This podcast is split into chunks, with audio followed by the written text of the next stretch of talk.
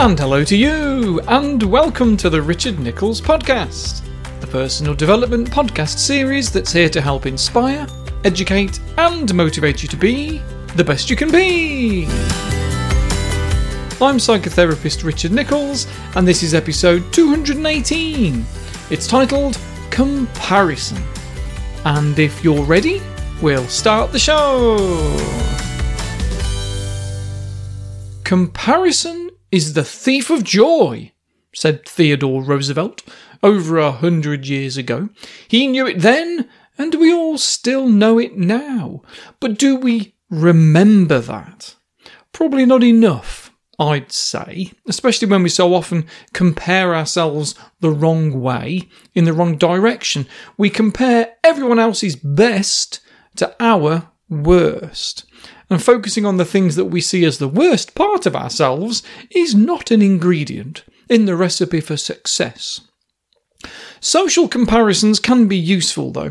They can inspire us and show us what we're capable of. Social comparisons can help us to say, that could be me, when we see someone achieve something, which is why athletes don't like going first in group competitions, because they set the bar for everyone else to then aim to beat, which is so often the case. We see it in so many places.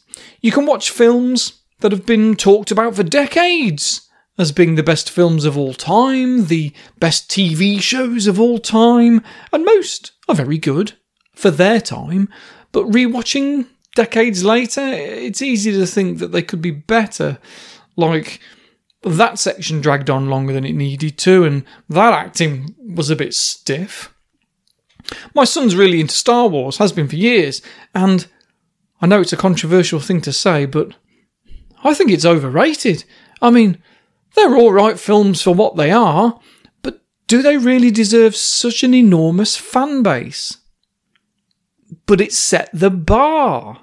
And the recent T V shows on Disney Plus are glorious in comparison, and not just because of the technological advances that we've made over the last thirty or forty years, but because of the effort that was been put into it, because of the passion and enthusiasm of the people involved. And I know that's what's made the difference, because of the other new stuff with bigger budgets and just as good tech, but less effort. I'm pretty sure that if we were to go back in time and watch the original Shakespeare productions, we wouldn't be blown away by the acting or the staging. But every historian who's interested in the theatre would seriously consider cutting their leg off to have a wormhole in time to go back and do that. And I think they'd be disappointed. And I think they'd miss their leg. Because every time someone sets a bar, it creates an attempt to beat it. So comparison isn't always a bad thing. You just need to compare in the right way and with the right intentions. Look to others to inspire you rather than dishearten you. And I know that's not easy because so many other things get in the way. Self-esteem, confidence, helplessness. There was a study once with the snazzy titled report, The Powerful Disregard Social Comparison Information. It was done by Joris Lammers at Tilburg University in the Netherlands. Hello to you, Joris, if you're listening, slash watching, because this all goes out on YouTube. And in that study, they asked students to think and write about times when they felt powerful, when they felt in control, when they felt they had an influence over people. Or some of the participants were asked to think about the opposite. The organisers asked them to think and write about a time when someone else had an influence over them and they felt powerless. Remember my often repeated phrase, the brain doesn't know the difference between fact and fiction? This yet again proves a part of it as true. These sorts of imaginary experiences really do change our mindset. After they're done this little uh, this little experiment, after they've done this little thought experiment, thinking about either being powerful or powerless, they then had to read about some fictitious student who did really well. And then there are some questions about themselves. So as to rate themselves on six traits, they're asked to write about, um, or rate themselves rather, on how bright they thought of themselves, how competent, how much of a good student, uh, how hardworking, how likeable, and how successful. What they found is that if they'd been primed beforehand to feel powerful, then they didn't compare themselves to this fictitious genius, but the other group did. And they found the same thing when, instead of getting them to write about real experiences, all they were asked to do was a word search and circle ten words. One group had six words that were related to feeling powerful, which were uh, powerful for one, influence, control, authority, leader, and manager. And the other group had six words out of the ten that were related to being powerless, the opposite, you see, which was powerless, dependent, submissive, Uh, subjected, subordinate, and follower. And they had a control group as well that just said ten random filler words. So this is just simply being exposed to words that are related to feeling powerless or powerful. And it had the same effect when they then had to read a newspaper article, which was interviews with students written in such a way as to either make you feel bad if you compared yourself to them or good. It was far more likely to have an effect on you if you've been primed beforehand to feel powerless. That's how stupidly suggestible our brain is. So we need to use this to our advantage rather than our disadvantage. And that means, firstly, being aware that we can fall for this so that we can challenge ourselves if we go down that everyone hates me, I'm a piece of crap rabbit hole, because it obviously feeds itself, as you then start comparing your worst with everyone else's best. Once you're aware of what you're doing and why you feel as bad as you do, you can then start doing something about it, because comparing yourself and your life in this way is literally the opposite of gratitude and appreciation. And being appreciative of what you have in life, grateful for what you can do, rather than resentful over the things that you can't, is a far better ingredient in the recipe for a happy life. Although what I'm not saying here is that we should go around thinking that we shouldn't feel anything negative because there's always someone worse off than you. I mean, it's absolutely true, yes, but it completely invalidates how you feel when you're in pain. There will always be someone worse off than you. But by that definition, that means out of nearly eight billion people on Earth, there's only one person that's allowed to be unhappy, disappointed or frustrated, and that's ridiculous. But that's what "cheer up, there's always someone worse off than you" means. I mean, if it makes you feel better, then sure, think about that one person. Maybe imagine getting that phone call that says, "Hey there, it's the emotion police here. Guess what? You're the one who's allowed to be sad today because nobody has it worse than you." No one wants to be them, and if, if genuinely it makes you feel more grateful for what you have going on in life, then go for it. But seeing as these studies that Joris Lammers did shows us that we can influence how we feel about ourselves so subtly that it helps us to bounce off any outside influences that have the potential to drag us down, then we could do with spending more time in our head thinking about the things we can control, not the things we can't. It'll give us more power and authority over our life and stop anyone else's successes or popularity or whatever from being anything to do with us. We simply need to clamp down on comparing ourselves.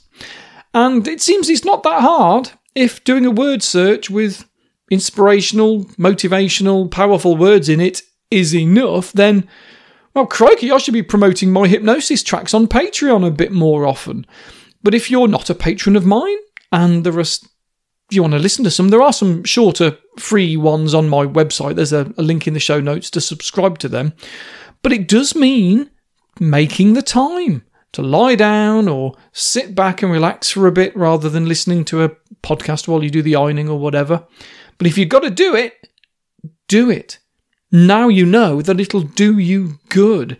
Anything that can even subtly influence your self-esteem is going to improve the way that you see yourself in comparison to others.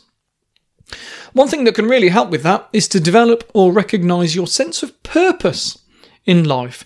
And I know existentialism is a big topic. It's got its own entire modality within psychotherapy. And there are probably millions of hours of podcast content out there all about it. But suffice to say, having meaning in life, having a purpose is helpful. No matter what that purpose is, no matter what you find meaning in, and we know this from plenty of studies into sociometer theory, part of which is that positive feedback from other people boosts our self-esteem because it signals acceptance by them, the opposite of rejection. And natural selection has long trained us to be fearful of rejection. So you can influence people's self-esteem with... what they did in these studies was a fake version of Facebook, and you get to control how many likes their selfies get. And what we see is that there is an anomaly in the studies. There are some people who seem more immune to the negative effects of not getting external validation, and it's those that have a sense of purpose in their life. And we know from other studies that having meaning in life, having a sense of purpose, is great for mental health. But that doesn't mean we have to start up a charity or try to end child poverty. And it doesn't mean that we have to have as many children as possible. Someone I spoke to recently told me how they saw a post on social media about having children being the only thing in the world that can bring meaning into your life. And if you don't have kids, you may as well be worthless. And it's nonsense. There is absolutely nothing to back that up at all. And I'd actually go as far as to say it's literally the opposite that's true, in that seeing your only purpose in life is to be a parent. The only way to find meaning in your life is through the existence of somebody else. That's actually pretty detrimental to our mental health. The only place where you can find meaning and purpose is inside of you. It's in your values, your actions, your life, not anyone else's, not even your children's. So don't even go there. Don't even think about going there. Yes, if you have children, they can be a part of your purpose, but you absolutely need to expand upon that, because unless you're a, a carer for a A severely disabled child, there comes a time when you are not required, when you are absolutely surplus to requirements to them. And so we should be. I don't want my son to need me. I want him to love me. I'm hoping he does. I think he does. And thinking that you love someone because you feel that you need them around you, that sounds like an abusive relationship, to be honest. Sure, have kids if you want them. And don't if you don't. Studies have consistently shown us that there is no correlation with greater long-term happiness and having children anyway. Having kids doesn't protect us from feeling that life is meaningless and won't protect us from depression or anxiety. In all honesty, the opposite seems to be the case. Having children gives us more to worry about. We can get our purpose from anything that we do. I know a lot of people associate purpose and meaning in life with altruism, kindness, and that can be good, yes, but like I say, we don't have to go tin rattling in the town centre, run marathons or try to guilt sell our mates raffle tickets for a cause they couldn't care less about. Your purpose can be your own business. It can simply be to enjoy and appreciate art, literature, or music. If there's something you do in life that makes you forget what the time is, then you might find that there's something in that that is meaningful to you. And living uh, a meaningful life might be all the purpose you need. If there was something that you loved to do when you were young, but life got in the way, then you might find that there's something about the adult version of it that could bring you real joy. It's not always about fighting injustice. I mean, it It can, of course, but it doesn't have to be. It could be dancing, amateur dramatics, costume making, doing anything that gives you a sense of accomplishment can be a purpose. Even web designers will say that they feel it's their purpose in life. I was at a conference last weekend and was chatting to the guy who runs the Web Healer, web design company, and you can see the passion that he has for it. And I've chatted with people on, on web design forums before who say the same thing. I quite like helping my colleagues update their websites, you see. Sorting out someone's website, it's a little bit like being a therapist. Yes, bear with me with that, but it's a bit like being a therapist. You... You start with something that somebody isn't happy with, and then you strip it back a bit.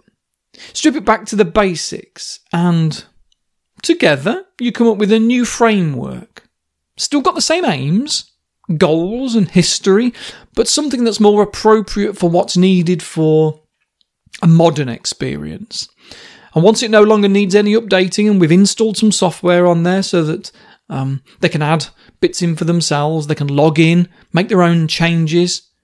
They don't need a web designer, and the site runs itself, just ticks over quite smoothly without any errors from any missing files, because sometimes old websites use external services to load certain scripts, you see, and those services don't exist. They get deleted sometimes, or the location gets changed. Things don't function properly, because you'd always expect the old script to be there and throws up errors when it can't run it. It is just like being a therapist. And there's great pride in helping to fix all of that, whether that's with a website or with a client. So I, I totally get why something as ordinary as coding and colour palette matching can become someone's purpose. And if it's yours, then don't belittle it. Find what makes you happy, even in the oddest of places. I saw something on Twitter once from someone that said, I know I do a lot, I do a lot of tweeting about politics and disability and mental health and stuff, but I'm really at my happiest when I'm just chatting about hats. And I thought, I like that. If you know you're happy when you talk about simple things, then go out of your way to do that. Make debating about hats your purpose, or Harry Potter, or Star Wars, or equality, or capitalism, or socialism, or hats. Sometimes it really can be that simple. So, you do that if you want to, and don't if you don't. No matter what, I'll be off for now, but as always, I'll be back soon enough. If you're a Patreon supporter, or a premium subscriber on Apple Podcasts, then there'll be an episode out on Monday, as always.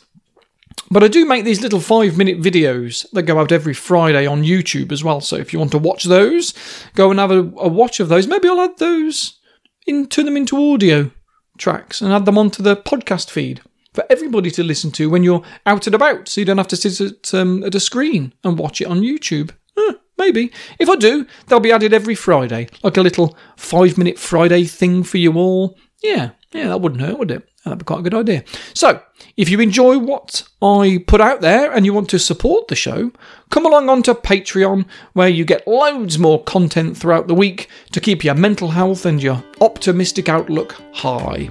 The link is in the show notes, as always. Right, I'm going to love you and leave you for today, but like I say, I'll be back before you know it anyway. See you later, folks. Take care.